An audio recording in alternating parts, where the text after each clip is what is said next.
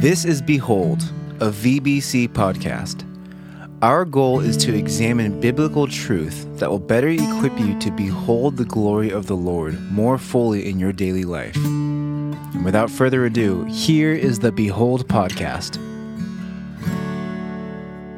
Hello and welcome to the Behold podcast, everybody. My name is Sean, and I have my he's the Batman to my Robin, really, Mr. Daniel Gillette. What's up, everybody?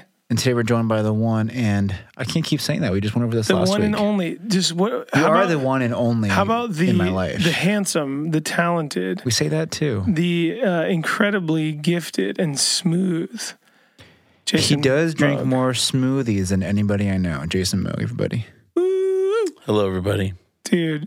You. I Uh, always feel a little anxious when you guys are doing that it's like, what are intro. these guys gonna say? yeah, just rather you say Jason's here with us. Hi, Jason. Okay. Well, we, that we will uh, we will consider that for next, For next time. I need to apologize to you, Jason. You sent me a text while I was in Hawaii a few weeks ago. That was a funny text, and Uh-huh. I totally missed it. And I just read it yesterday while I was helping you something else for the first time, and Okay. I laughed out loud so hard I teared up a little bit. Oh, good, good, good. you know good. what I'm talking about. I a do. little witty, a I little do. bit of wit goes a long I think way. I sent. I think I sent it to you, Deej, and Charlie. Is it appropriate to mention on the Ab- absolutely not. It's a medical thing. It probably probably people would gross people out. Okay, that's yeah, I, I did a lot of testing last week, and so I was just. I had a lot to, a lot of material to rant on. That's funny. You've got a great. I, I think those that know you uh, appreciate you've got a nice, uh, dry, witty sense of humor. And if you're not paying attention, you could miss it. So so uh, word to the wise, everybody. Keep your keep your humor humor radars open when you're around the one and only Jason Moe.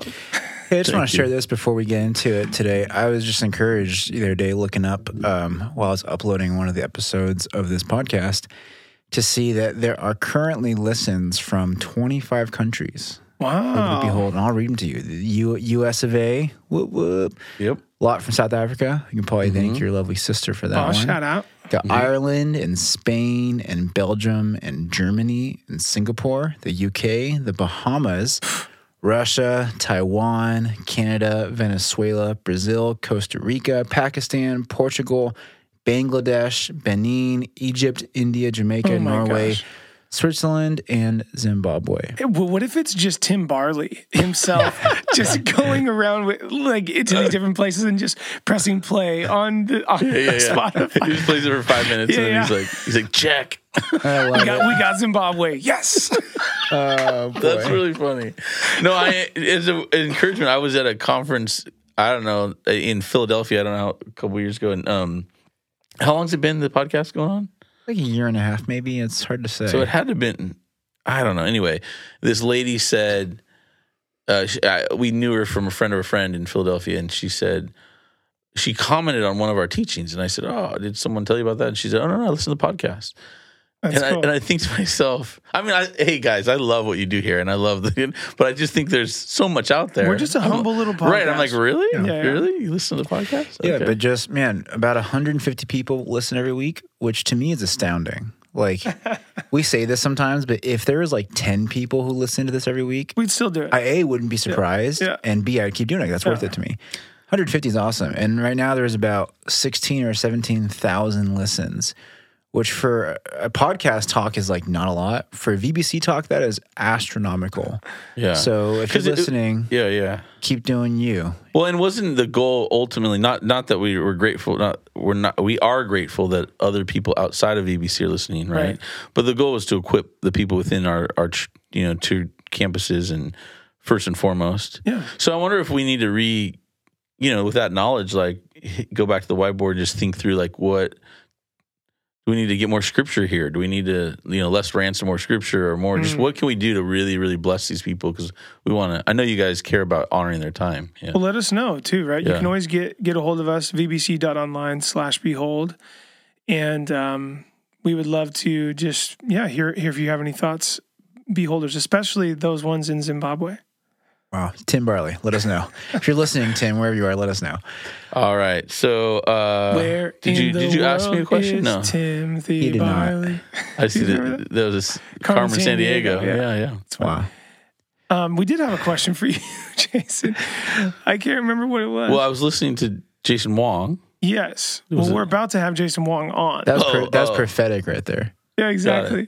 Wow, I'm gonna. I was I'm- listening to Jason Wong talk about what he wanted to, to, to bring us today because he was he didn't get they only give us like big, twenty big minutes. Seg- big segment show here. I am, Yeah. f- I am pulling us in. So if you are joining us on Sunday mornings, you know that we're in this series that is a little different than our normal teaching series is. Normally, we would go through a book of the Bible and we teach it. That's our kind of MO here at Valley Bible Church. Um, sometimes it's more narrative, like Daniel was an example of that. Sometimes it's more exegetical, like the epistles would be an example of that. This time we're in this series called Household of God. And the point of it is we're looking at seven aspects or seven arenas of what it means to be a church family. You know, what what scripture dictates and tells us of how to be a faith family together. Um, and I'll just run them really quick. That means what does the local church look like? What does it mean to be a disciple and discipler, which we're going to dig into today?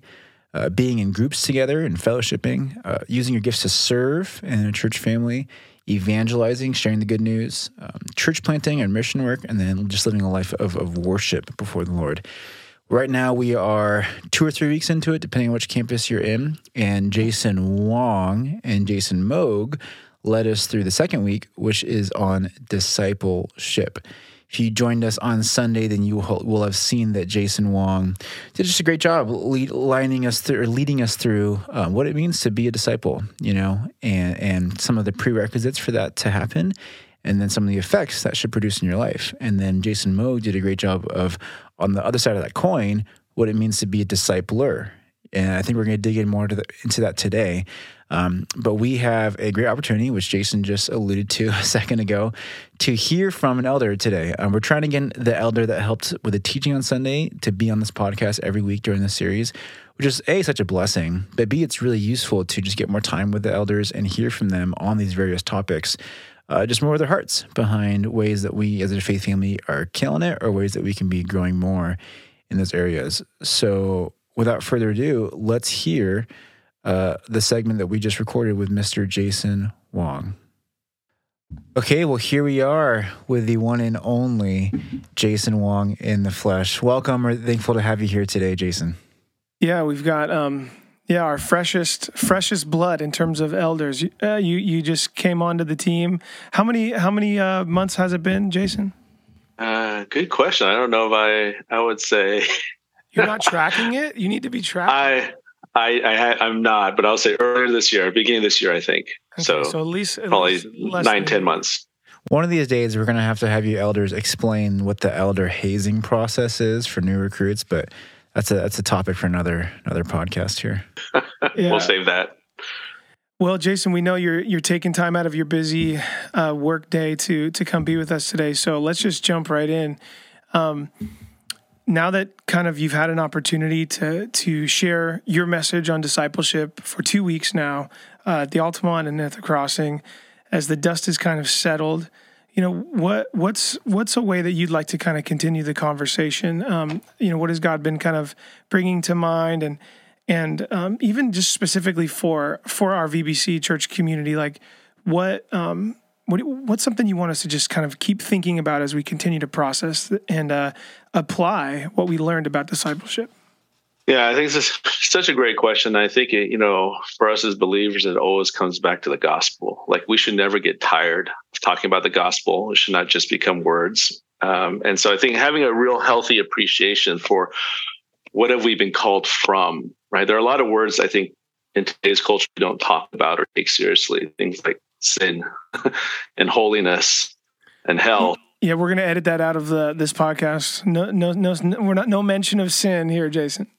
no mention of sin yeah, Yeah. well I, it's a big deal right i mean we, we we should we should take that seriously you know and and sin is is you know any thought or word or action that's contrary to the character or law of god and and that's what it was 323 tells us right we have all sinned and fall short of the glory of god but knowing that um, but knowing who we sin against is important right this holiness of god he's set apart that's what holiness means and so, a real simple example I always use with my kids, like who you skin is- makes a big deal. Like, you know, Dan, you've got young kids. What if, you know, Parker comes and and, and pushes Cohen? That that's a big deal.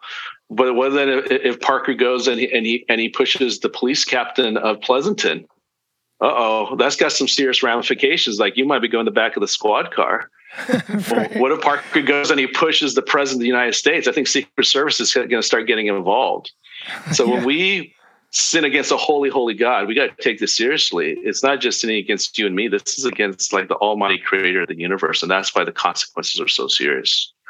And so, knowing that, I think it's just a good place for us to start. And then knowing that, hey, you know what, there's a penalty that we all have to pay.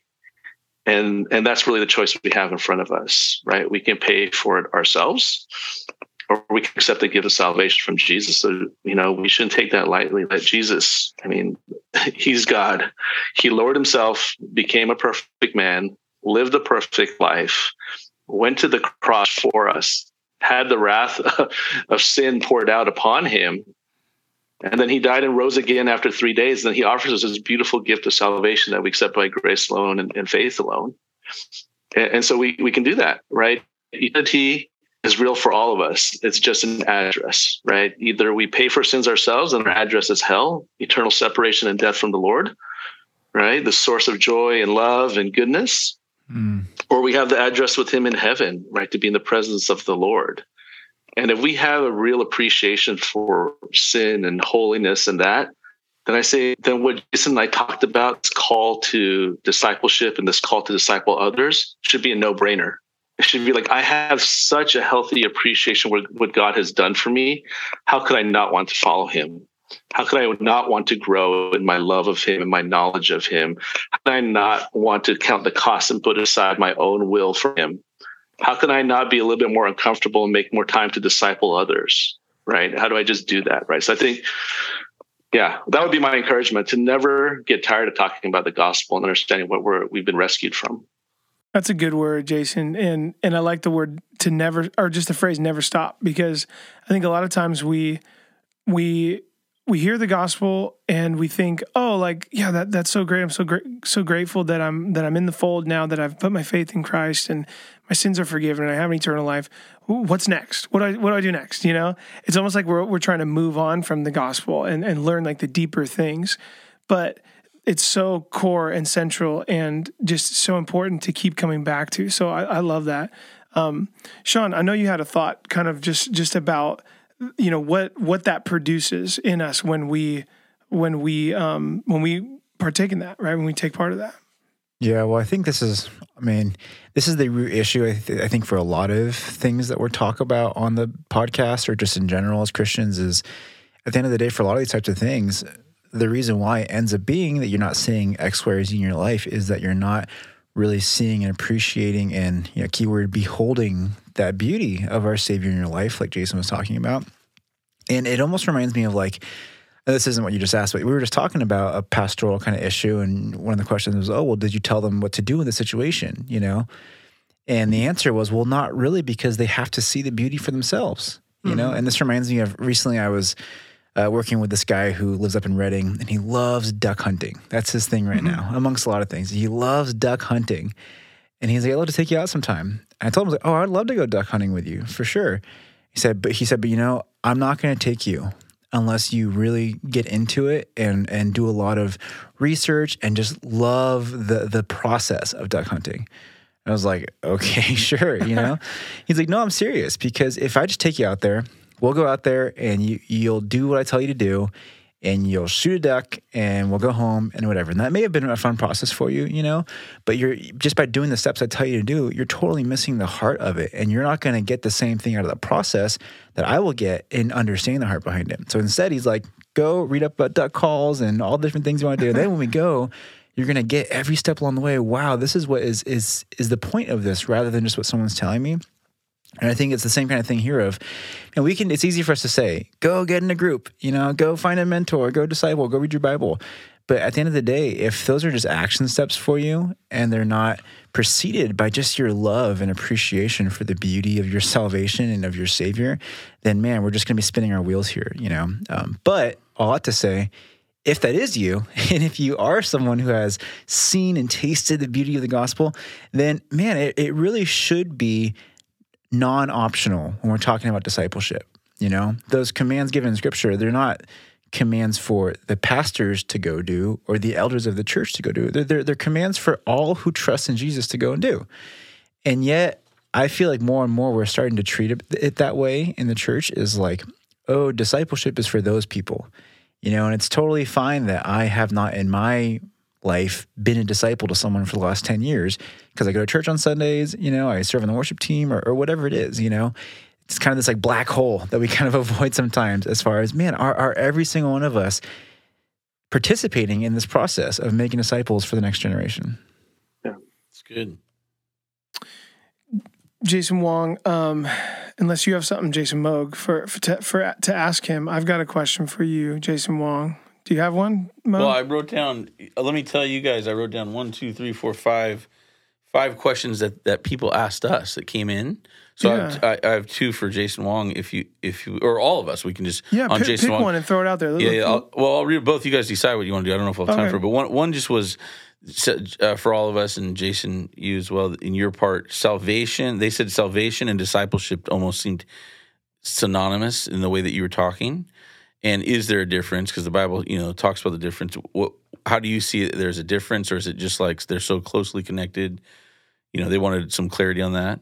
And then the second one was if if we if someone were to take some of the inventory stuff that that Jason you gave us on Sunday and walk through it, you know, really evaluate our heart and then decide, I don't know if I'm if I'm saved. I don't know if I am a disciple of Jesus Christ. Mm. Um, what would they do next?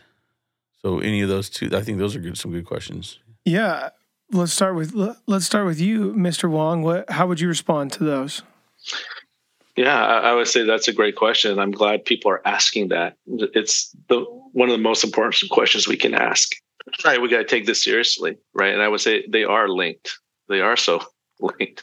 Right back to this piece where we were starting off. If we we have to know what we're being saved from, and and if um, if we do that, right, this tie to discipleship, this response, right, is uh, is so linked.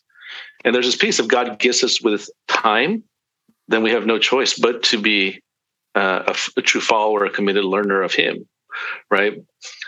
And I said that if we are given that time, because like the thief on the cross, right? He, he, he you know, he he wasn't saved because he went and did certain things for the Lord after, right?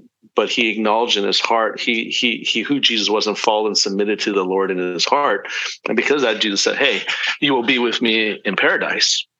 like you will be saved. But if God gives us the time to do that, and we are not leaning in and growing in, then I do think it's a question, because it says that is the mark of a true believer is this hmm. endurance and perseverance. It's not that it saves you, but it is a marker that shows that you have truly saved. Is because you are holding to it. And it's like the it's like the parable of Matthew 13, where there's the parable of the sower, of the seed, and the soils. And the seed is the same for everybody. It's the gospel. It's the good news.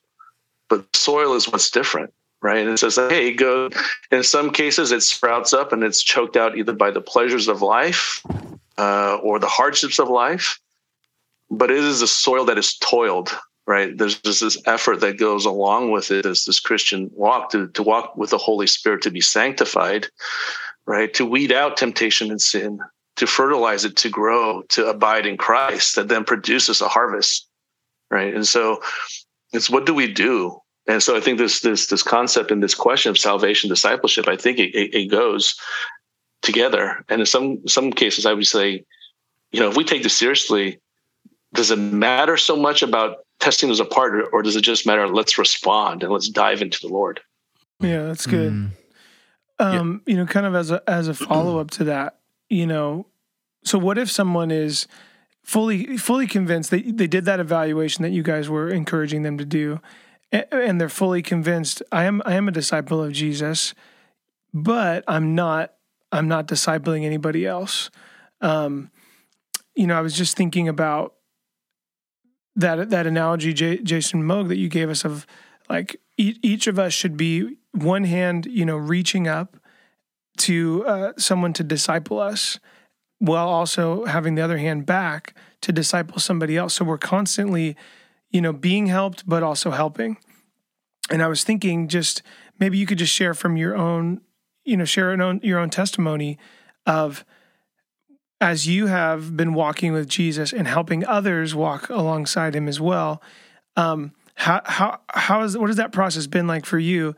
It, you're because because I think we can all say while we're pouring out as we're discipling somebody else, we're all, it's not like we're not getting any benefit either. It's mutually beneficial. It's mutually encouraging, and I love for you to just kind of speak on that a little bit to to maybe someone who's who's not yet discipling and and just needs some inspiration or some encouragement. And was that to me or to the the better Jason? Oh my Oh, goodness, this is oh, very stop. confusing. The more handsome Jason, I should say. Let, let, us send that to Mr. Wong since I know your time's running short, and then we'll let you sign off here in a minute. Yeah.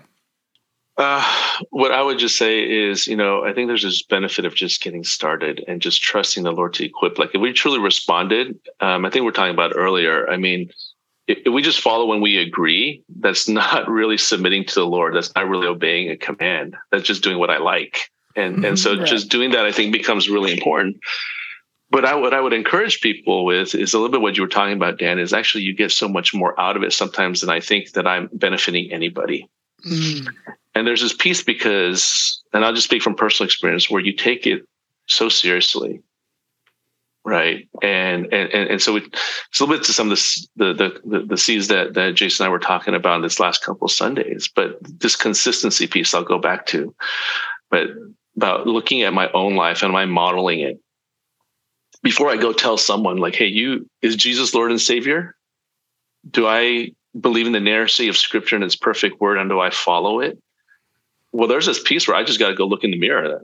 You know, kind of like Matthew seven says.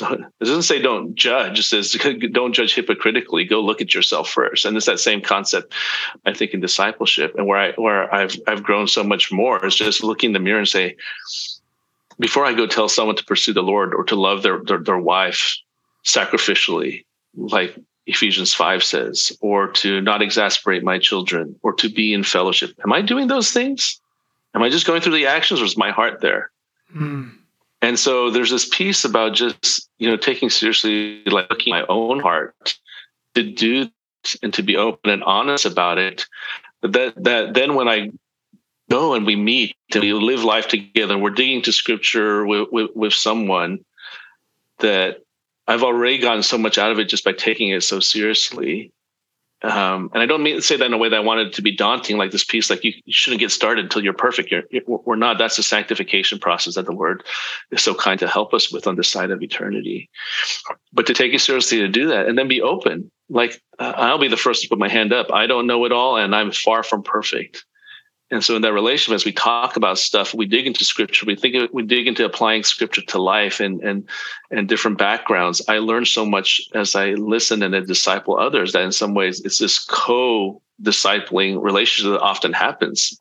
I just think about some of the best relationships and discipling relationships I've had. As I, I would say often, and I tell them, I think I learned more from you today than you probably got anything out of from me.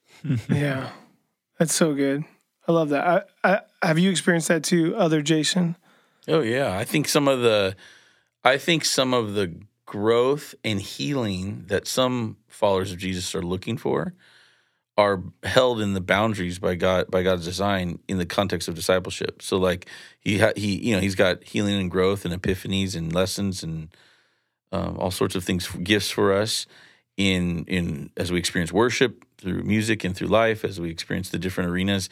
But one of them for sure is discipleship and and I think some of us uh, will find that some of the things that you've been looking for, just in terms of growing in the Lord and growing deeper in the Lord, um, will be found when you are in a discipleship relationship, discipling someone else. Yeah, Yeah. that's amazing.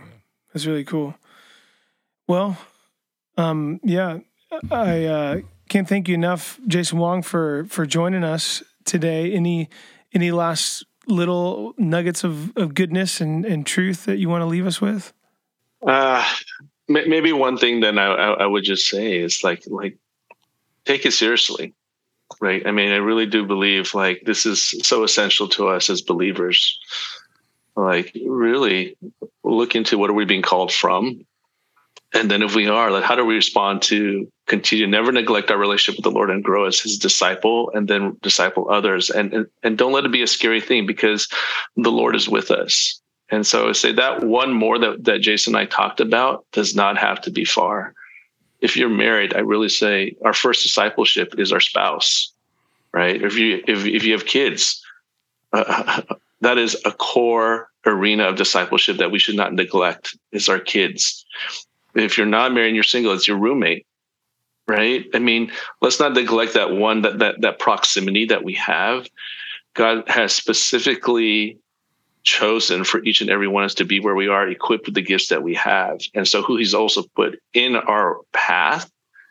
I would say that should who be we looking to be um, discipling, right? Mm-hmm. So I would just say, don't stop, don't don't don't you know be afraid to step out and then you're not alone. Like we have this beautiful fellowship at VBC. None of us are perfect, but we, if we all love the Lord and share that, we will surround and equip each other to to help do this, to walk this life together. No, that's great. Thank you so much, Jason Wong. Man, it's great to have you on the podcast and uh, enjoy the rest of your day. You know, just making the world a better place out there. Thank you, man. I appreciate it. Good seeing you, Jason. All right. Bye. All right. Bye. Okay, or hopefully you're still here, listener. Jason signed off, but we have not. We are still all here. But man, what a blessing to just have time with Jason Wong. And hopefully you, like me, um, are just uh, blessed by his heart, you know, his love for God's word and his love for our people together. So if you see Jason on Sunday or, or sometime soon, give him a big hug and thank him for being with us on Behold. Mm-hmm. Yeah, he's he's awesome. What a great addition to uh, just the leadership of our of our church. Um, awesome man. Well, I, I, thought maybe we could take the conversation just kind of a little bit further, even because, um, Jason, I know that you got a lot of questions of clarification. Just um, what would you say to somebody who maybe even after listening um, to the message on Sunday and this conversation we just had with um, Elder Wong, uh, what would you say to someone who's maybe still needing clarification on? Okay, what's the difference between salvation and, and being a disciple? And, you know, what if I'm what if I'm just struggling with that with that idea? And do I have to be discipling someone in order to be saved? You know, how yeah. how help us have a conversation right now just about that person or that those people who might be listening and, and maybe still confused. Yeah. Well, oh, and those people that might be listening that it might be clear in your mind, but your friend is confused, yeah, and you, you want to be them. a good friend, but yeah. you're not sure how to explain it to. Yeah, first I just would affirm them that it's it makes sense that it's muddy in your mind because it's they're so closely linked. So yes. I get it. I totally get it. They're so closely linked. Salvation and discipleship to to be saved is to be a disciple of Jesus Christ. If you are a true disciple, then you have been saved by Jesus Christ. So I get it. So I would just encourage everybody to affirm them. Um, and I think that what, what, what, let me ask you guys, why do you think there's a there? Why do you think it's muddy? Why is it confu- Why is it? Why are they so closely linked? But it's it's a little confusing. What's the confusing part about it? I think I, will give you a yeah, hint. I think, a hint I think, is. Oh, I think go, the confusing part is wh- what what part of the equation is God's initiative? Yep. Versus what mm. is our response? Right. Right. right? Yeah, that's perfect. that's what I was going to get to. Is I, I just think that like when we we talk so much uh, we hope to make clear that salvation there's such little part of our part on it. We don't really do much at all other than placing our faith in jesus christ because salvation comes by faith right by grace sorry through faith in christ right? That's the the great mantra is that it's by grace alone through faith alone in christ alone for the glory of god alone. And so we place our faith and hope in Jesus Christ, we offer nothing. Alistair Begg says we all stand on level ground in front of the cross, meaning mm. no one comes to the cross needing Jesus and can offer him something more than the next person yeah. standing next to him. We're we all, all level, we, we all need him the same, and we mm. all bring nothing really other than our faith and hope that he can save. And can we can we just also just I mean this this may just be overkill, but can we also just clarify like what do we mean biblically by salvation? Right? We mean um, our sins are absolved. Mm-hmm. We're adopted into the family of God. Mm-hmm. We're baptized by the Spirit. We are uh, we have eternal life, both uh, quantitatively in that we we will live forever in heaven with God, Mm-hmm. but also qualitatively we're gonna we're gonna live a different kind of life, right? It's um, we're, we're justified. We're just as righteous as as Christ is before God because we're standing Mm-hmm. covered by the blood of of Christ. We're, our names are written in the Lamb's book of life, so we we we will never face a con a condemning judgment. You know, at the end of the age. Uh, you know what I mean? Mm-hmm. wow, like that's you- what we that's mean. great. Is that pretty good? Yeah, good? that's excellent. I think I, I wouldn't add. I mean, the things I would add to it would be, or piggyback would be, we also we find our we have clarity on our purpose here on this side of eternity. yes. We um, have a confidence not only that. Um, we, oh, we don't, we don't live with fear. I guess you said that that there's Yeah. no condemnation. There's no future condemnation. So I don't. We don't live with that. That we don't live with that idea that there's a pending cloud on our head that God's going to Yeah. unleash His wrath on us one day. Nope, all that's gone. So there's a sense of hope, and then just the idea that that that the sting of death is gone. Mm. Um, I know you mentioned the idea that you know we'll live forever, but really that is that is massive. We grieve differently Yeah. than all other We have hope. people because we have hope. Yeah. So and and so we we get all of that as a free gift of grace from God when we put our faith in Jesus. We get all of that. We don't have to earn any of that. Right. Okay. Right. So I just think that's important to clarify. Yeah, and I think some of the ways that it can get confusing for people is when they hear that and then they say to themselves, um, "Well, I feel like I have done that, and I don't feel what you just said." You know, that's where I, I mean, that, that's Done that. I've put my faith in Christ. Yeah, and I don't, Okay. and I don't have no fear in my life. I don't Yeah. have constant. You know what I mean? And Yeah, so that's yeah. where I feel like the the trouble comes into it. And like Jason just mentioned on the on the pod or on his interview with us, like I think a lot of those times is people can put their trust in Jesus, be enabled by the Holy Spirit once and for all time to to experience those things. But then as time goes on, people can lose sight.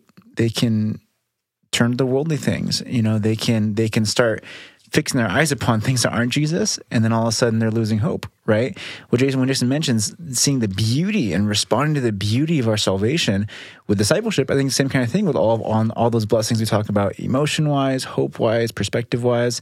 We know that the enemy is working super hard, right? And we know that he can never take away our salvation, but he can absolutely distort and and skew our perspective now as we're living Cause us to be unfruitful. yeah, cause us to be unfruitful, or or, Yeah. or or or or keep us uh, stuck in sin because we're not fixing our eyes on Jesus and those kinds of things. So I think that's for for, for my experience with people that I deal with frequently.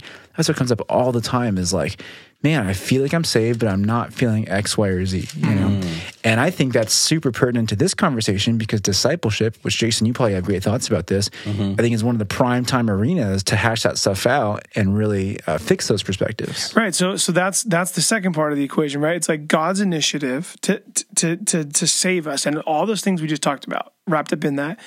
But now that we're saved, it's it's our initiative, right, to to partner with him and to participate with the spirit of God in us and to to really follow after Jesus. Like I love that analogy that Wong gave us of of or not I guess not an analogy, but it's like what a disciple means. It's like I'm I'm hanging on to the to the to the tassels, right? Yeah. I'm, I'm like following Jesus. I'm I'm getting I'm getting Jesus' dust in my dusty. teeth. Yeah, you know what I mean. So so talk about that second part, Jason. Like talk about that that our initiative, our response after that that moment Yeah. of salvation.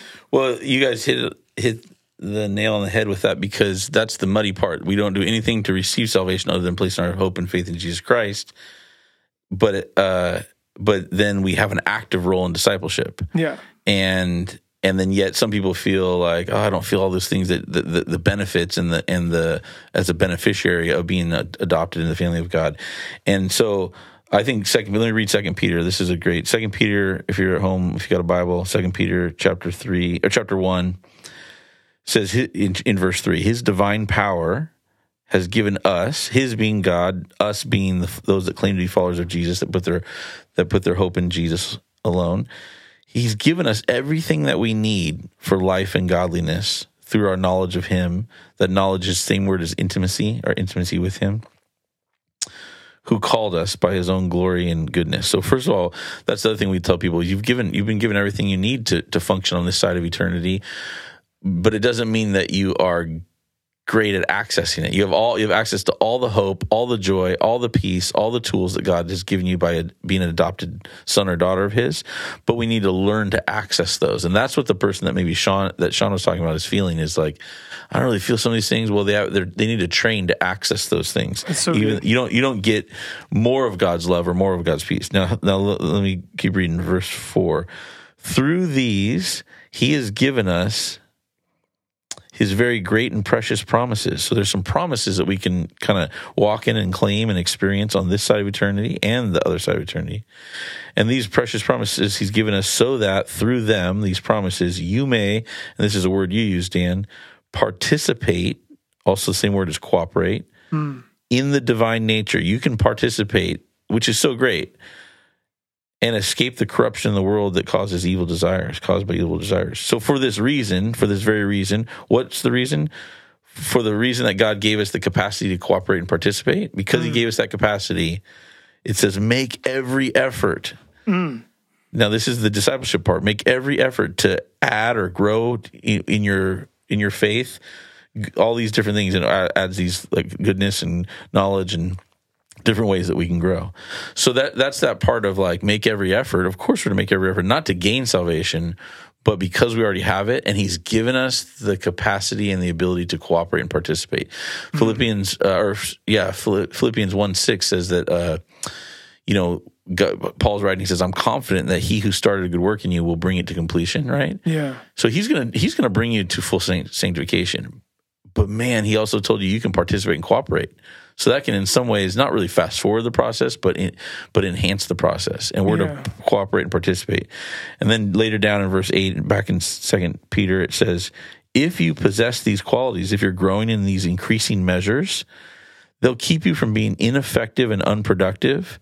in your intimacy or your knowledge of the Lord Jesus Christ. And that's what that's what the person that Sean was mentioning. They're like, sometimes I just feel like I'm in a fog. And they're saying, Hey, cooperate and participate. You've been given that right. And they're going to mm-hmm. keep you feeling alive with Jesus, right? That's so cool. productive. But then in this stark warning that's terrifying, I'll, I'll read the last verse, verse nine. But if any anyone does not have them, meaning if any Christian is not growing in this in this way, well, he is nearsighted and blind and has forgotten that he's been cleansed from his past sins. Mm. It's not. It didn't say that you're not a Christian. You just forgot. And it doesn't mean you're like I forgot Jesus or I forgot I put my hope in Jesus. It means you you're not you forgot all the implications of the cross. And that phrase "you become nearsighted and blind" is the same idea of a fog setting in. So that's Sean's point that there's Christians that feel, I don't know, I can't get my finger on it. I just feel like there's a fog in life. I don't really feel like I'm mm. growing.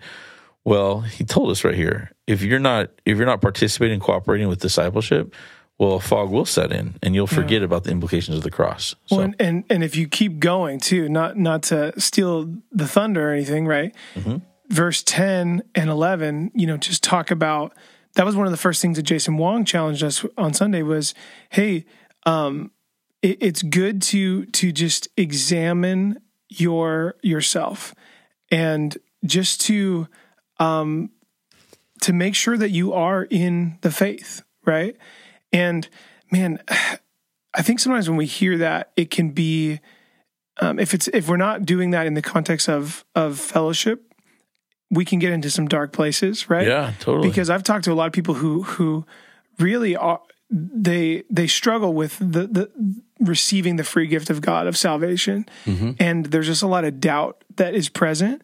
And most of the time, when I talk to those people, it, they're not in community. They're not. Mm-hmm. They're not in in a, a VBC group. They're not regularly participating in the life of the church, being discipled, being yeah, discipled. yeah. Exactly. So um, So it makes sense. yeah, so it's it's good to to do that, but we have to we have to make sure that we we're not going at it alone because I think the enemy can really use that to cast a lot of doubt and people can spiral, right? But in verse 10, second passage back to back to second Peter, it says, "Be more diligent to confirm your calling and election." For if you practice these qualities, you will never fail. So it's again, it's not that we're earning our um our, our salvation, but we're we're confirming it by the way that we live, right?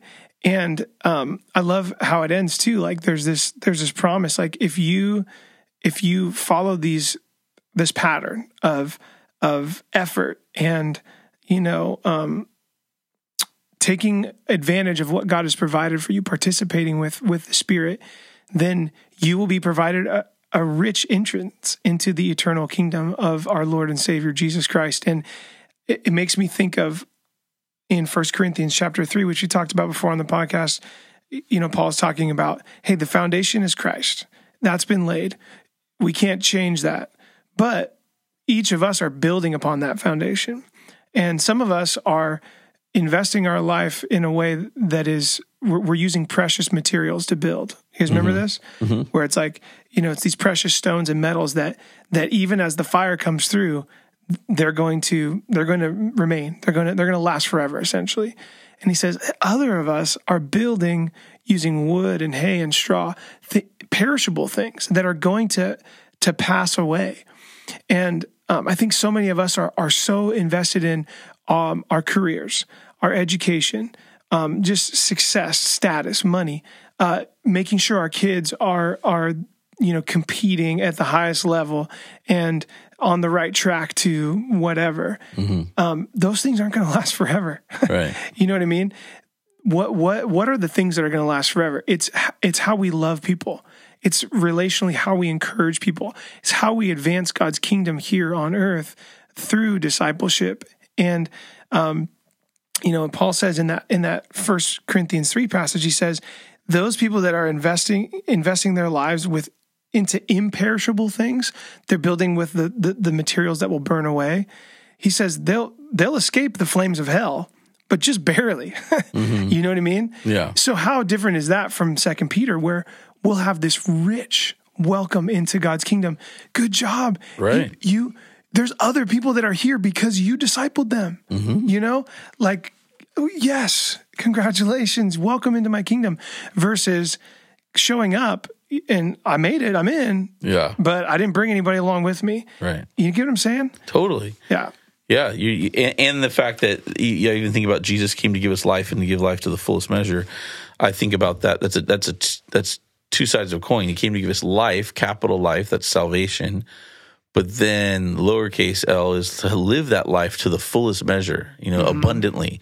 Yeah. And so that tells me that that so a follower of Jesus can actually receive that and other passages tells me that and the ones you just mentioned um, that a follower of jesus can receive capital l salvation life but then live not to a full measure Yeah. and I, who wants to do that you know that's that's not what we want Yeah. What a waste. yeah Yeah, this reminds me of um, you know, in that in that book, Ruthless Elimination of Hurry. It's a bunch of ideas, but one of them that I really love and think about a lot is he says this phrase that if you want to have the life of Jesus, you have to adopt the lifestyle of Jesus. And he uses that to imply a lot of different things. Um, a lot of them are the same kinds of things that we're talking about a, a sense of richness, a sense of fulfillment in your ministry, a sense of alignment and, and being in tune with God, you know? And he talks about it's like, man, we, we tend to read the gospels as like stories and that's it, you know? When in reality, we should read them to a greater degree, even than we would read like a biography about Abraham Lincoln or whoever, you know? We read their lifestyle so that we can adopt that lifestyle to then emulate their lives, you know? And discipleship is one of those things that Jesus did it. He, he did this frequently. It was with people, pouring into them. And um, you know, he goes on in the book to talk about just the idea of discipline being something that enables us to do what we can't do right now.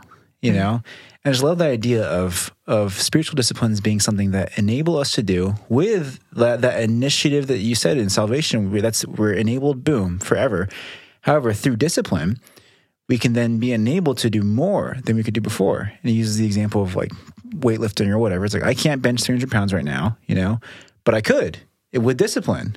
That'd be awesome. Yeah, I can't yet. Ask me next week. But with discipline, I could, you could, you could, we all could with enough discipline, right? And it's the same thing with spiritual disciplines, discipleship being one of them. Is if you engage in this and you do it, then you are enabled then to Maybe it's have impact in your community for the kingdom of God. Maybe it's have a sense of peace and hope and steadfastness that you didn't have before. You know, maybe it's wisdom and discernment that you didn't have in certain life situations that you now can through following the discipline of discipleship. I like that phrase, discipline of discipleship. Mm-hmm. Ooh. It's good. It's a good ship discipleship. But I'll read this quote because I think it speaks to this is like sometimes it feels so some spiritual disciplines can feel very unapproachable or very if you're not used to doing spiritual things like ooh, you know. Uh, But the idea of being in a relationship with someone and pouring into each other should feel very ordinary, right? So I love this paragraph that says, but through practices, ordinary, easy, and in my opinion, life giving practices grounded in the life of Jesus, we gain access to a life power far beyond our own. And that's the reality here is through cool. through ordinary and it should be easy, not always, but but it should be overall life giving, being in a discipleship relationship, you know. And we're modeling ourselves after Jesus, man, we gain access to a, a richness and a power in life that we just don't have if we're not doing that, right? yeah, That's so good. good. Well, um, you know, may, maybe just to kind of shift gears a little bit, uh, Jason, I know that you said there was there's a handful of questions that came in, uh, kind of in the in the wake of of Sunday's message. Yep. And maybe we could just kind of spend some time, kind of go lightning round, rapid fire. Shoot through them. Yeah, shoot Sure, through them, and sure. just because ho- hopefully some of those people are listening, and and usually when one person asks a question, it's a rep- it's a representation of a percentage. a yeah. percentage of people Yeah. that are having the same question. So Let me read those questions. Yeah. Yeah. Yeah. but Before I do, I'm going to read this one quote that I think summarizes everything we were talking about, and you guys can cut it out if it's not helpful of the thing. won't do that. But no, no, I'm really, I just don't know if we've, maybe we've gone too long on this point, but it's just so important that salvation's such a big deal. Yeah. This is from the series that we're doing right now on Thursday nights. I hope you guys want to, well, the finale's this week, so too late. no, they can still come. But uh, Come tonight. Yeah. Um, but you, um, yeah, it's called Purpose, and it's really covering the same five things that Sean mentioned that the household of God is covering. Same exact five.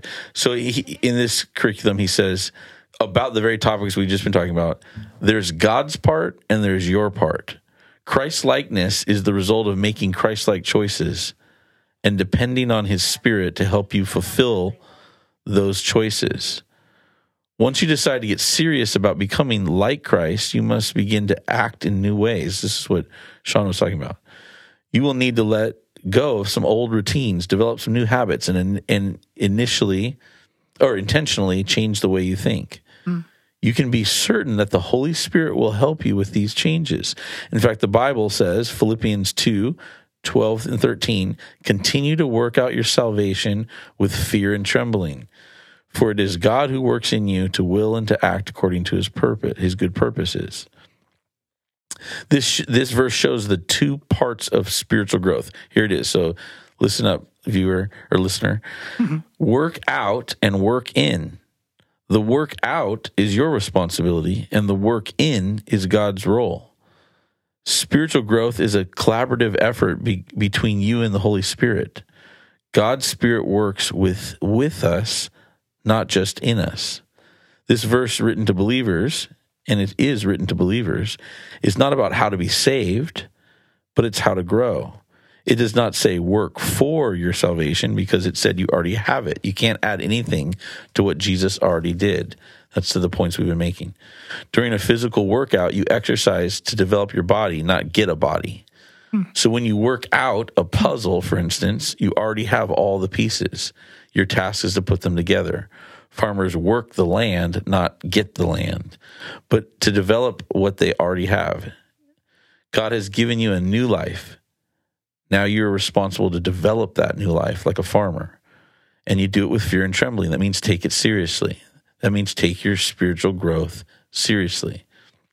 Take the fact that you're saved seriously. Hmm. When people are casual about their spiritual growth, it shows they don't understand the massive eternal implications. There you go. That, I think that's helpful to summarize all that we've been talking about. Yeah. It's good, dude. Work, working out, working in. Working out, working in, two parts. Okay, here we go. Here's some questions that came from my message at the Altamont campus and the Crossing campus about disciples, about participating in discipling others and mentoring others. Yeah. So one question was why such an emphasis, Jason, on a difference between mentoring and discipleship? Um, you also mentioned another person said this concept of formal discipleship. Why using the word formal discipleship? And then we had a question from a small group. So why don't we take the first two? Yeah, that sounds great. fire. That sounds great. I'd love to hear from you. I mean, I've talked just now for a little bit. Yeah. What, did you guys catch the difference between mentorship and discipleship? Yeah, for sure. And and we've And I talked can about say, I can say why why the difference. We yeah, for sure. And and, and I, I've got a lot of hours banked in just listening to you talk about this, and I find it particularly very helpful. The the distinction, and one of the things I've heard you say a lot, Jason, is a lot of times what people want is mentorship, mm-hmm. but what they really need is discipleship. And I think that that gives us a, a nice little grid for for understanding where people are at and what the difference is. So for those those that are still kind of wanting the clarity, so mentorship tends to be something that happens, you know, we say on, on the go or on the road. And this is the idea of man, Jesus had these people that were following him around everywhere and and kind of doing what he is doing. And um, the part of that interaction that we call mentorship is, hey, just come along with me and and and do what I do, and and I'll show you as we do it. Yeah. you know. And I one of the ways this really helps me is is you know some people um, come to me and want to learn how to be a worship leader, you know, or or they want to learn how to um, to be a husband or or a father. Right. Um, and I've got some experience with with those areas, and so so it's not necessarily um, us kind of sitting down in and going through scripture and the what are Jesus's teachings and what are the tenets of the faith and and how do we live these out? It's it's more based on you know a, a, it's more like a coach, you know. Yeah. Um, so someone may may need help with mentoring f- with their finances, or they they may need help. Hey, i've just got promoted to um, you know a manager role in my in my office, and I, I don't know what I'm doing. Like, can you show me the way? How do I do Right, it in a godly way? Um, so to me, that's mentorship, and and and I think it can be a little bit more um, loosely structured, more Yeah. ad hoc, kind of as you as you go. Hey, call me if you ever get stuck in a situation, and I'll help you. yeah. Um, or hey, anytime I'm doing X, Y, and Z, I'll invite you, and you can come watch what I Right. do. You know, so so, and I think a lot of times that's what people, th- that's what they think they want Mm-hmm. when you talk to them. when they say discipleship, that's really what they what they what they want. Right. Right. Um, but, but you've said, and, and Sean, I know you can speak to this too. Sometimes th- what people actually need is, is discipleship. They actually need to understand what, what does the Bible say about, you know, life and godliness and, and walking with Christ. Unpack that a little bit, Sean. Yeah, well, in some ways, it makes a lot of sense, and in, and actually, in some ways, I think that that interaction where someone approaches you, Jason Moger, whoever, and says, "Mentor me," that should be like an encouraging and flattering thing, because hopefully, what that means is you're living your life in a way where someone is looking at your life and saying, "I want to be like you." Mm-hmm. Show me how to be like that. And normally, that's what a mentor does. Normally, a mentor is someone that you look up to who advises you. They have some kind of, like you said, expertise in whatever field or area, you know. But that's usually the point: is I want to be more like you. Mentor me, you know. Mm-hmm. Right. And there's ways like you you get the example of music that that can still be valuable for us, but most of the time our MO is, hey, that same exact process, I love it. We want to do that. We're just going to shift the needle to be me to Jesus, right? Yeah. And if we're following Follow Jesus as as, a mentor, Christ. yeah, if we're following Jesus as a mentor and he's mentoring us, but now we're just describing discipleship, right? we're, we're being disciples. And so part of it's just verbiage, but I think the focus of that actually really is important to to communicate with that person and say, hey, I'm flattered and I'm stoked that you want to grow and stretch and mature and all those kinds of things. It's important that we identify that. That mm-hmm. the reason I am who I am and how I am is because I've been faithful to follow this process of trying to be more like Jesus in my own life. And I'd love to help you do that as well. But we just gotta make sure we define the terms here. That that you're I guess being mentored, but really you're being discipled as you follow your mentor Jesus, right? Yeah, because somebody somebody who's coming to you, um, they maybe they are they do have a, a one on one, one to three, you know, whatever small group thing, like where they're getting true discipleship as, as we've defined, where we're sitting down together at the table, we're studying God's word. We're, we're, we're letting the Spirit of God transform us into the image of Christ. We're going from one degree of glory to the next maybe they're ha- they already have that kind of a thing and they don't need me to do that but they need me to help them you know be a more godly husband or they need me to, to help them, you know, manage people or become a better worship leader or whatever. You know what or I'm saying? flush out some of the stuff they're learning Sure. about the Bible ha- as it applies in life. Yeah. Sure, sure. Yeah, so yeah, I yeah. think both can be valuable. Um, but but I, I found a lot of times when I start a mentorship relationship with somebody, You're like, whoa. it almost always kind of needs to end up going into discipleship. Right, right. You know what I'm saying? Which which is you know those of the that didn't listen or didn't hear our, our presentations on these. We did say in real life it, they're so close that it's hard to separate. a lot them. of overlap. There's Yeah. such so much overlap. I think good. I think what Jesus is really doing is a is a combination of discipleship, mentorship, and counseling.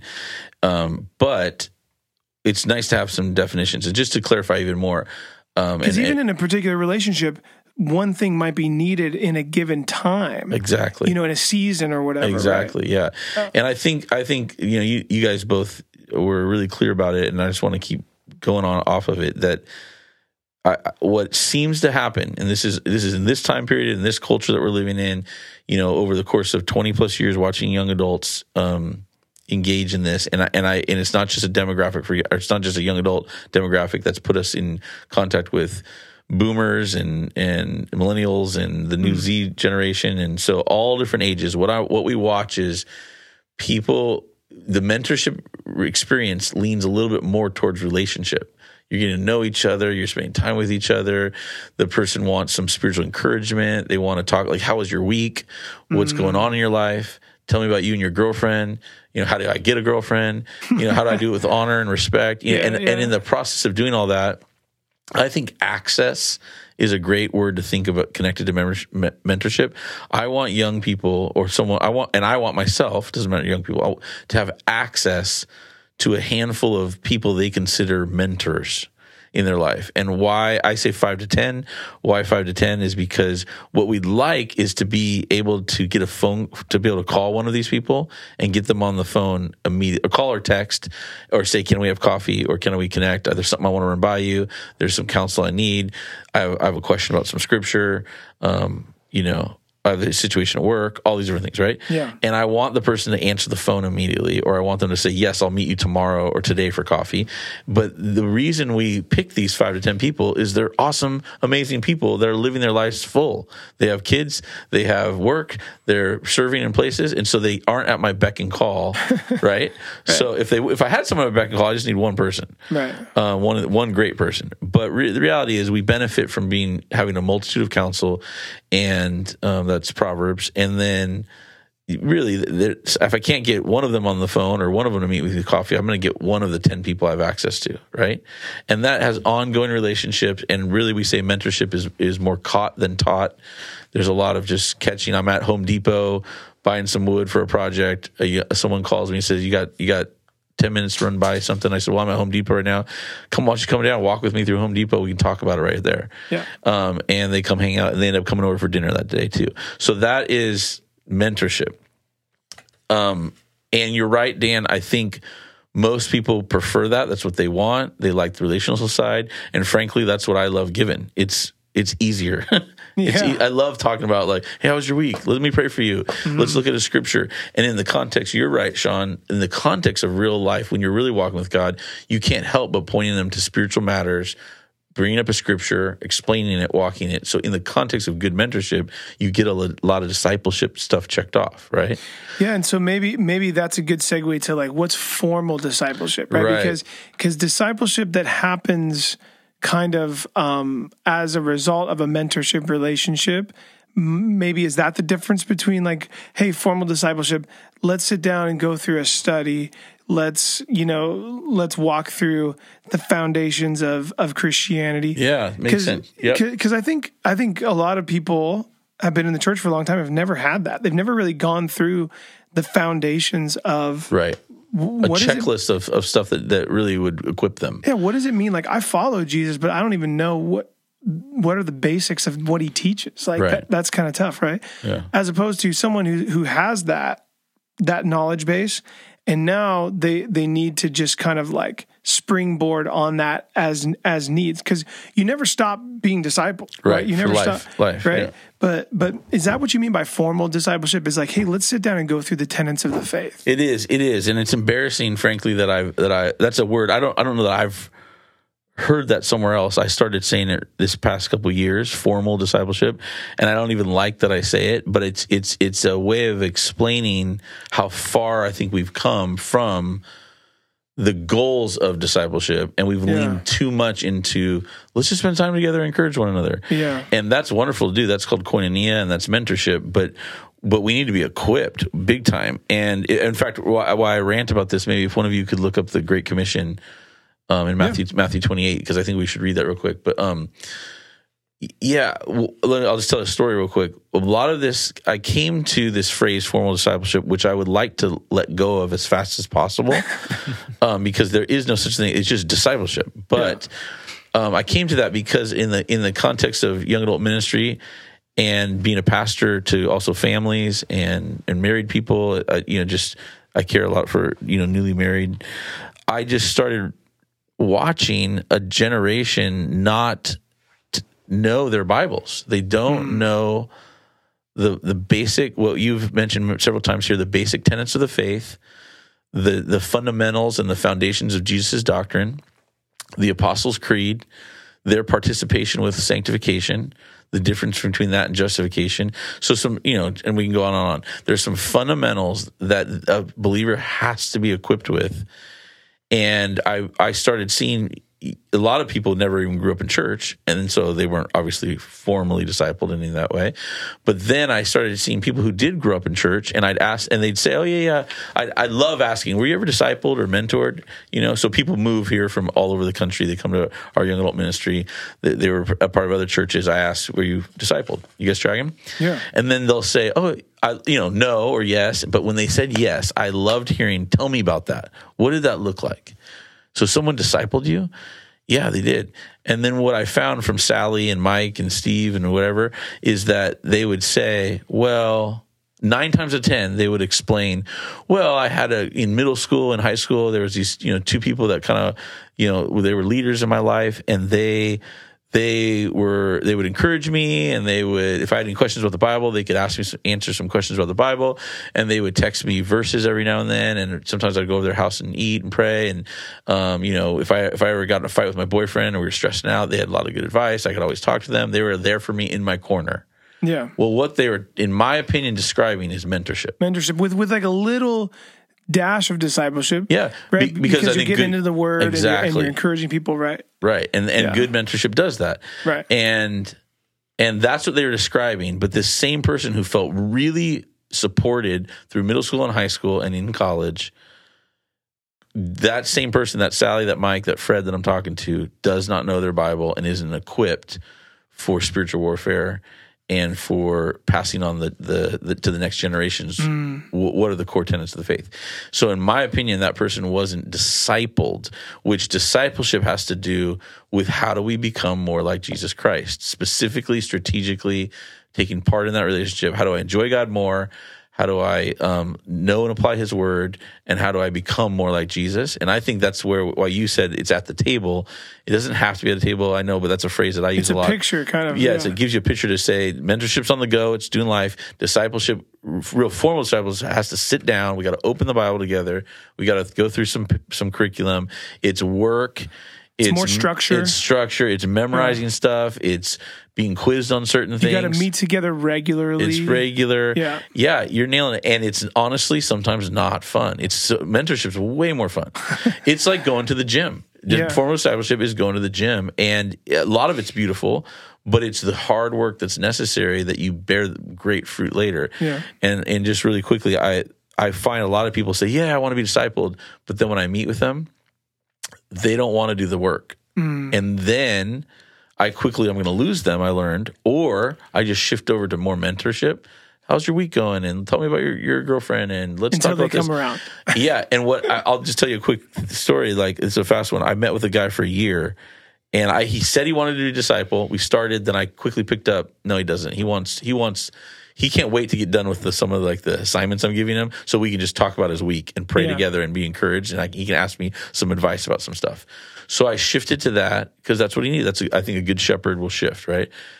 And about, about a year after meeting with him, he said to me, you know, it kind of discouraged. He said, "Man, I, I just given him some counsel with something." And he was actually he was reporting back that he had applied some counsel, Oh, cool. and he's like, "Man, you keep giving me stuff, and it works. Like I, you, I go and do it, and it bears a lot of fruit. And I'm so discouraged. Uh, And I'm like, "Why are you discouraged? That's wonderful." And he said, "Because I feel like I'll never be like the. Well, I have to be a grown man, always coming to you. I can't figure out how to like apply it myself." And Or, I, like where to go in the Bible to yeah, f- exactly exactly yeah, and and he um you know and he said and he said i just don't know how, how he was like kind of you know you're awesome. You're amazing. How do you know all this stuff? And i said you are putting me way too high on a pedestal. I don't i'm what you're what you're seeing in me is i have been formally discipled. So when you ask me a question i can go to the bible i know where it is or i can know if i don't know where it is i can figure out i know i have the tools to figure out. I've been given the tools. Then i can walk you through it and then give you some suggestions. And frankly, you're piggybacking off of my discipleship. discipleship And it's kind of what we talked about in the beginning. I wanted, I think you need, if you, re, you need to be equipped yourself. And then he was, you know, much more open to it after that. But that's a kind of a picture of, you know, maybe discipleship versus yeah meant and why I'm using the word formal discipleship, which there it's for life, but there is there is some equipping that needs to take place. So I have some more thoughts on that, but any comments from you guys? Yeah, I could rant all day about it. yeah yeah, Yeah, I mean, I feel like maybe like intentional discipleship, Yeah, that's discipleship training, maybe is a good way to think about structure it. structure you I, th- I like the training idea because I like what you said. You said something in there about, you know, are they prepared for spiritual battle? Mm-hmm. Are they prepared? Are they equipped? And that's the way I like to think about it is because I think that one of the temptations can be to think about what you're describing as like, oh, it's like class then, you know, it's just, it's just academic, it's learning, Yeah. you know, which that's not what it is. It makes me think of Ephesians 6 and the armor of God. It's like, is this person equipped to put on the armor of God in their lives? And there's these varieties of things that they're describing. If we read through that together with them and go through Ephesians 6, 10 through 20, whatever it is, do they understand that? Do they know what that means in their life? And if they don't, then yeah, we need to do some uh, formal discipleship, discipleship training, whatever you want to call it, to equip them to be able to handle these things on their own. And then once they are equipped for battle, like you're saying, then maybe we can do shift a little bit, like you're saying. Um, but it's it's reckless as a leaders and shepherds, but also just as friends, as brothers and sisters in Christ, or maybe not the most caring thing, I should say, to avoid that part of their life. You know, yeah it's like if you took me out to whatever, go like airsofting or something I've never done in my life, and you're like, all right, have fun, you know? and that's not the best way to go about it to help help me succeed in that in that endeavor. And for us, we're talking about being funny like Jesus. You know what I mean? all right, Yeah, have yeah. fun, go do it, you know? And uh, check in with me after, oh, how'd it go for you? It sucked.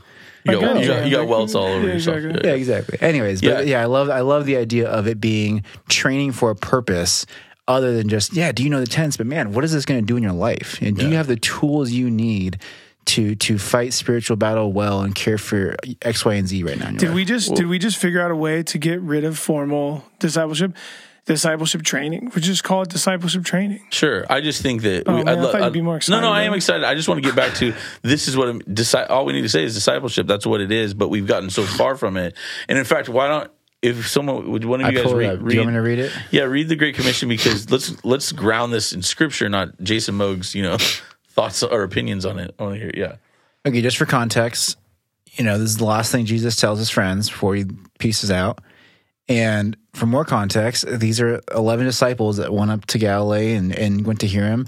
This is consisting of fishermen, you know, and a thief and a tax collectors, a variety of people with tons of different backgrounds that are not, you know, spiritual Pharisees right now. They're just they're just people listening to their Savior talk. This is what he says. He says, Go therefore and make disciples of all nations, baptizing them in the name of the Father and of the Son and of the Holy Spirit, teaching them to observe all that I have commanded you. And behold, I am with you always to the end of the age. So, so man, you know that's called the Great Commission. Uh, if you don't know, as a listener, uh, Jesus' massive uh, you know, commissioning to not just those disciples, but all that will, uh, us, everybody who will call themselves disciples. and it's and he says, uh, you know, all authority has now been given back to me. So that word for authority is jurisdiction. So I have full. There's no higher jurisdiction in the cosmos than me. And I have something I want to tell you. And the first thing he says is go make disciples. And there's a book called The Great Omission, which is a play off of the Great Commission. And to to omit something is to take it out, right?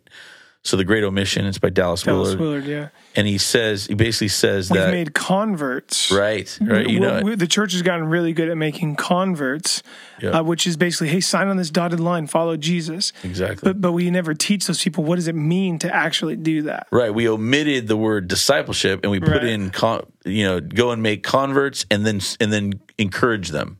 Yeah, Um, you know, like be like be in their spirit, be in their it. corner. You can Yeah. keep going. And he said we omitted the word discipleship, which is to, to be a disciple is to know the teachings of Jesus and well, that's what he says right after that. He says, as you go, as you go, making disciples, teach them everything that I've commanded you. You know, Mm-hmm. Right. and baptize them, and which takes time. Yeah, it takes it time. is, yeah. yeah. And so I just think that that leads me to be, you know, I think I don't want to be a part of a, I don't want to contribute to a culture and a time period in history um, where we are not fulfilling the, the greatest, the Great Commission, right? Um, uh, you know, one, one more thing on this form of discipleship. We, will one of you guys read Acts two forty two? This is the, this is one more thought on that, and then we'll maybe give this small group thing in, or we'll stop. I don't know. yeah, yeah. And they devoted themselves to the apostles' teaching and the fellowship, to the breaking of bread and the prayers. Yeah, so this is a picture of the, the early church first living out the the faith. And if you want to read the full context at a different time, listener, it's Acts two forty two through 47. But it says that the early believers were committed to four things. And we faithfully, for generation after generation, have been faithful to commit to those four things because it's been passed down from one generation to the next. And one of the things it says is in your in your um, translation, Sean, was it the apostles' teaching? Yeah. So uh, that if you look, I would love for you guys to look up at you know, listener, at some point Acts two forty two in various translations. We've wrestled with how to translate this because sometimes it's translated the apostles' teaching, capital A, capital T. Sometimes it's capital A, lower t. Sometimes it's the Apostles' Creed. Sometimes it gets translated the Apostles' Doctrine. And it was this idea of the teaching that there was some core teaching about who Jesus is and what he wanted us to learn, maybe even like a little checklist of stuff that they were like, let's all agree to this is our foundation, right? And they were faithful to pass it on and disciple others, teaching them those core tenets of the faith, right? Yep. mhm. And and just to geek out on you guys, every time in history that a creed or a catechism pops up or a confession, examples would be the Nicene Creed, the Westminster Confession. Um, a, a new one being written today is the New City Catechisms. Anytime that a, that would happen, which if you're not familiar with creeds and catechisms, they're a statement of faith that bring you back to the core foundations of what you believe or they're a question and answer thing where it helps you memorize the core foundations of your faith or whatever the belief is. So, anytime that there's been a Christian creed or catechism, almost every time throughout history, it was because the teaching from Acts, the, the apostles' teaching, was being challenged or someone was coming against it. And, or they were drifting away from it. And so they're like, man, this generation's really drifted away from it, or it's being attacked. Let's write a catechism or a creed to help us all remember and stay faithful to the what Jesus had the apostles teach us. And the Nicene Creed's an example. The, there was a guy named Marcion who was who was teaching that Jesus wasn't fully God and fully man, and he was gaining a huge following. And so the early church is like, oh man, what do we do? So they gather in Nicene, right? And they work to come together, which would become the famous Nicene Creed, which comes back to no, no, no, that's There's a not body true. of teaching. There's a there's a didache. right? Exactly, exactly. Yes. There, there's Tell there- tell them about that. Yeah. Yeah, so um, th- we and we we do c- courses here at, at VBC um, through um, uh, a higher education organization called Antioch School of Church Planting, and one of the courses they do is called the Essentials of Sound Doctrine, Right. and and it's their way of basically capturing and teaching this this body of of of teaching that called the didache, right? That's the Greek word that's used in in in 242 Acts Exactly. 242. It's this idea of like the there's this there's this core of doctrine, core of truth that Jesus taught the apostles, and the apostles had passed it on to us um, as as the, the body of Christ. And you know that I think a lot of times, yeah, we we I grew up in the church, and I never I never had that taught to me in a systematic, structured way. Yeah. You know, and so um, I think there's probably a lot of people in, in our church that ha- have that same experience. Uh, exactly, and so th- and that's my concern is that uh, we've gotten currently in our culture today we've gotten away from it, and that that which would they that at that time which they would normally call just discipleship, we've gotten so far away from it that, that what I'm calling now formal discipleship, or we, what do we call it, discipleship training or intentional Yeah. discipleship, which I hope we can drop them all soon, Mm-hmm. is just saying let's let's make sure that when we're mentoring someone that or you're being mentored and you've got access to ten people or five five to ten people, men or women in your life, that one of them is at least taking you through the these fundamentals of the faith, you know. And um, I think it's massively important. I think um, we're going to see more creeds and catechisms arise. There's a great one called the New City Catechism being written now, or it has been written. You should check it out. Parents, you can take your kids through it. I don't think creeds and catechisms and confessions are the answer, and and they've been abused also in in throughout history. But it's just a response that is that of us trying to make sure everybody understands the fundamentals of the faith, and we don't drift from the teachings of Jesus Christ, Christ alone, the Word of God alone. So, um, man, and I think it's really important. I'll just go on one little more rant. uh, this sounds dramatic, but the, the, we're always at spiritual warfare, right? There's always a war, but I think I'm convinced, and I and I don't think it's too too dramatic. And I think most listeners would agree with me. If you look at the current culture we're living in, at least in America, it, there, the war is intensifying, and I think there's a there's a war coming. I'm convinced that is so intense that if people don't have this formal discipleship, we're going to see a lot of people exiting the faith, or um, the, the consequences and the persecution are going to get intense enough that there's going to be people who a real line in the sand is going to be drawn. And Yeah. I want to equip people to be able to advance the gospel. We don't need to be afraid. I'm excited for this amazing time to live on the planet, but um, we need to be equipped. And Yeah. so I, I hope that that stirs people to want mentors, but also want to have um, to be to be trained as disciples. And that, that's so good. And I think it's a helpful way to think about that, Jason, is I think sometimes we just get into this mindset or assume that growing up in America and in the Bay Area, there's a lot of churches around, we just assume that people know this stuff, you know, that they've heard things. And it's shocking. I'm sure you guys have had the same experiences where it's shocking how sometimes there's someone who you would just assume because they've been in the church for a while or whatnot. And then something happens, and it, it should be so obvious to them if they understood these basics of the faith. And it becomes clear, oh wow, they they they don't. Yeah. You know? And so I think thinking of ourselves like we're missionaries in that context, we gotta bring the full good news to people right here who grew up in Pleasanton, you Yeah. know, or Livermore or wherever. And you know, this reminds me of this is where I'll end, but I just I think about this charge for discipleship and making disciples. And I love how you'll say things like, you know, we're all here because someone was faithful to that call at some point, mm-hmm. right? And I want to be a part of a generation that is faithful to that. It's not not that's not faithful to that, you know. And Right. recently, Patty and I were in Hawaii, and I don't know about your guys' experiences being in Hawaii, but every time I'm there, I kind of feel in my spirit like there there's opportunity there, right, mm-hmm. for the gospel. That that's it's somewhat unchurched. And last time we were there, we're, we're reading up on some history stuff and listening to these driving toward things. It's talking all about the history of, you know, the last 300 years in Hawaii. Mm. And the first missionaries went to Hawaii around 1820s, like a little over 200 years ago. And there's so much momentum and so much movement happening, and rulers, you know, denouncing pagan religions in Hawaii and mm. adopting Christianity and all this kind of stuff. And at that time, it must have been a crazy, exciting time to be someone trying Oh, to spread the good news in Hawaii, right?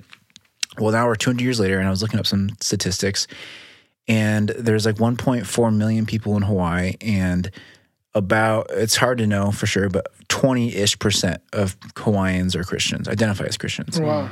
And you know, America as a whole, it's more like 60% identify as Christians. Will we say they're saved or not? Well, that's a whole different discussion. But they would they would consider themselves Christians, about 60%. Hmm. Wow.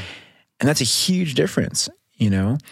And so I was thinking this last time if if those missionaries could talk to us right now and hear that, you know, would they be stoked and encouraged? That's hundreds of thousands of people that know Jesus now. Yep. Or would they be mortified that only 20% of the, the islands yeah, have yeah. have understood and heard the good news, you know? And so I've been thinking about that since then, just in that that same context of man, I don't want to be I want to contribute and be faithful so that we are not mortified if, if Yeah. 200 years from now, We've played our whatever. part. Yeah, we want to we want to do our part to the kingdom of God the, the best that we can, you know. And of course, we're not here for numbers and all that good stuff, but I just wanted to to to with a clear conscience say I was faithful to God's call of of making disciples in my life. Yeah, yeah. Dan, I think Sean's saying that v- VBC should plant a church in In Hawaii. Hawaii. I'm in. Yeah, let's go. I'm in. Yeah. Uh, yeah, I I know we got to wrap it up, but I'll piggyback on. ge- He's talking about generational things, and I'll just say this isn't a dig to. This is just reality. I mean, I guess you can check the facts with Barna Institute. Um, Gospel Coalition has a lot of facts on generational Christian history, but um, the we're, you guys are, I think, the millennial generation, right? You you came on the tail end of it or the start of it. Um, I'm a I'm a X generation. For a while, they called us an XY generation from my age because we were the um, a bridge generation. We we could understand the boomers a bit and talk boomer language, but we could also connect a lot with the millennial generation. And so, obviously, the greatest generation ever lived was the X, XY generation. Just so you guys know, that's the those of you 80s and 90s, Stranger Things. That was like my life. Okay, so um, Okay, boomer. yeah, but I'm just saying that because as an X or X generation personally, um, I was I, I was witness to the Boomer generation, you know, that came before me, and the reality is, um, the Boomer generation was the least intentional. Stats show in in initiating discipleship with the younger generation. Mm.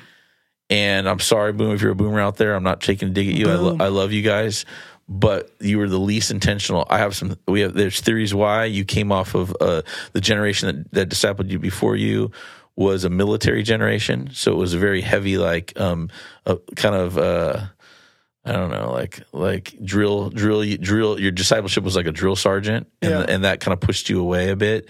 Um, it was legalistic. You came off the the Jesus movement, which was like dipped into the hippie movement with, and so uh, so there's just there was this push from formal discipleship. There's a push away from formal church and liturgies and things like that. So uh, probably some good, some wonderful things we see that happened in the boomer generation as we advance the gospel. But some downside was it was the least engaging. You were happy to disciple someone if someone came to you, but you weren't going to go out and do that. Now I see in our church there are a lot of boomers discipling people and mentoring people, but it is still is the the weakest in my opinion hmm. from obser- observation. And they feel the most. If I talk to them, and I do, I spend a lot of time with with asking, "Hey, walk me through this. What would help?" They feel the least equipped to disciple, and I I think that's understandable, but it's unacceptable, and we need to do something about it. And so the gener- my X, X generation, XY generation is working hard, I think, to be on the front lines of like pulling back into discipleship. And the millennial generation and this new Z generation, they're still willing to be discipled and wanting that and Yeah. wanting to submit. So we need to maximize that, you know? Um, so we got to run. We got to run. We, the It's time. You know, the culture and the time's demanding it. So And just get started. That's the biggest thing, right? Just Exactly. get started. Jason, you gave us a great uh, a great little grid to to go through, right?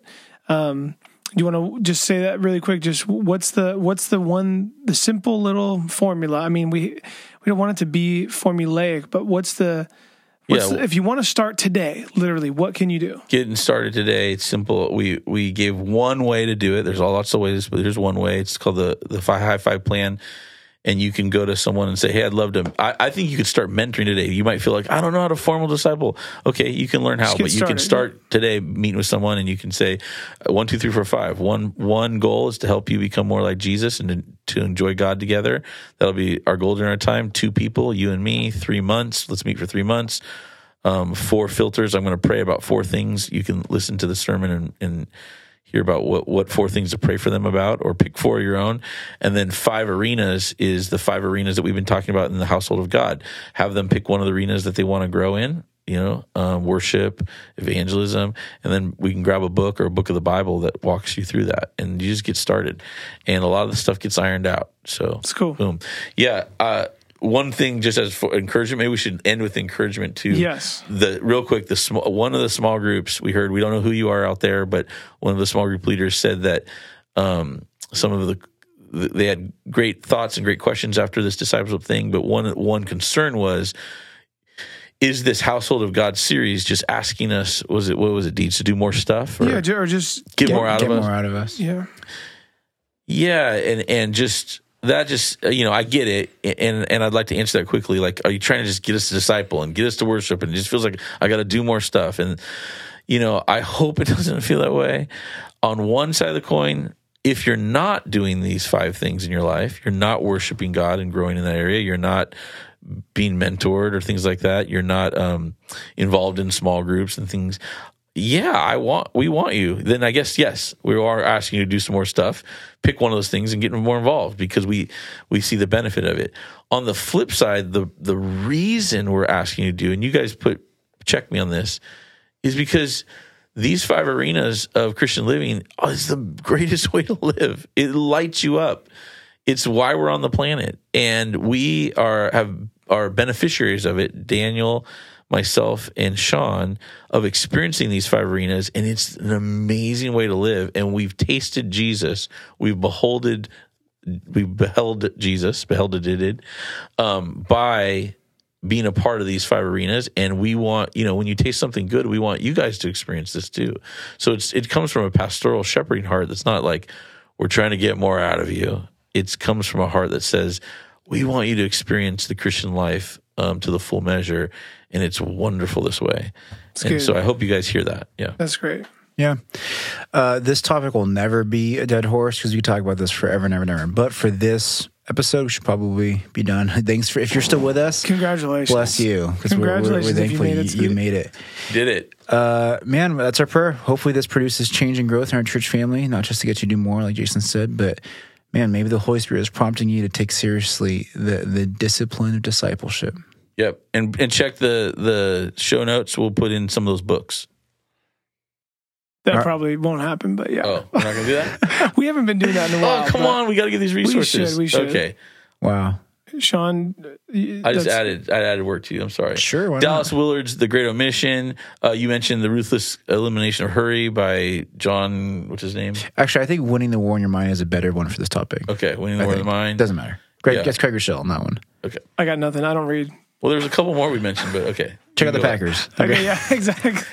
but please, actually, don't. Please don't. They're, they're terrible this year. Uh, we'll see you on Sunday terrible. and then next week again for Behold. Love you. Bye. Bye. Bye. Bye. Thank you for listening. Be sure to subscribe for future episodes of Behold. If you would like more information about Valley Bible Church, or if you'd like resources from this episode, go ahead and check out vbc.online forward slash behold. Catch you guys next week.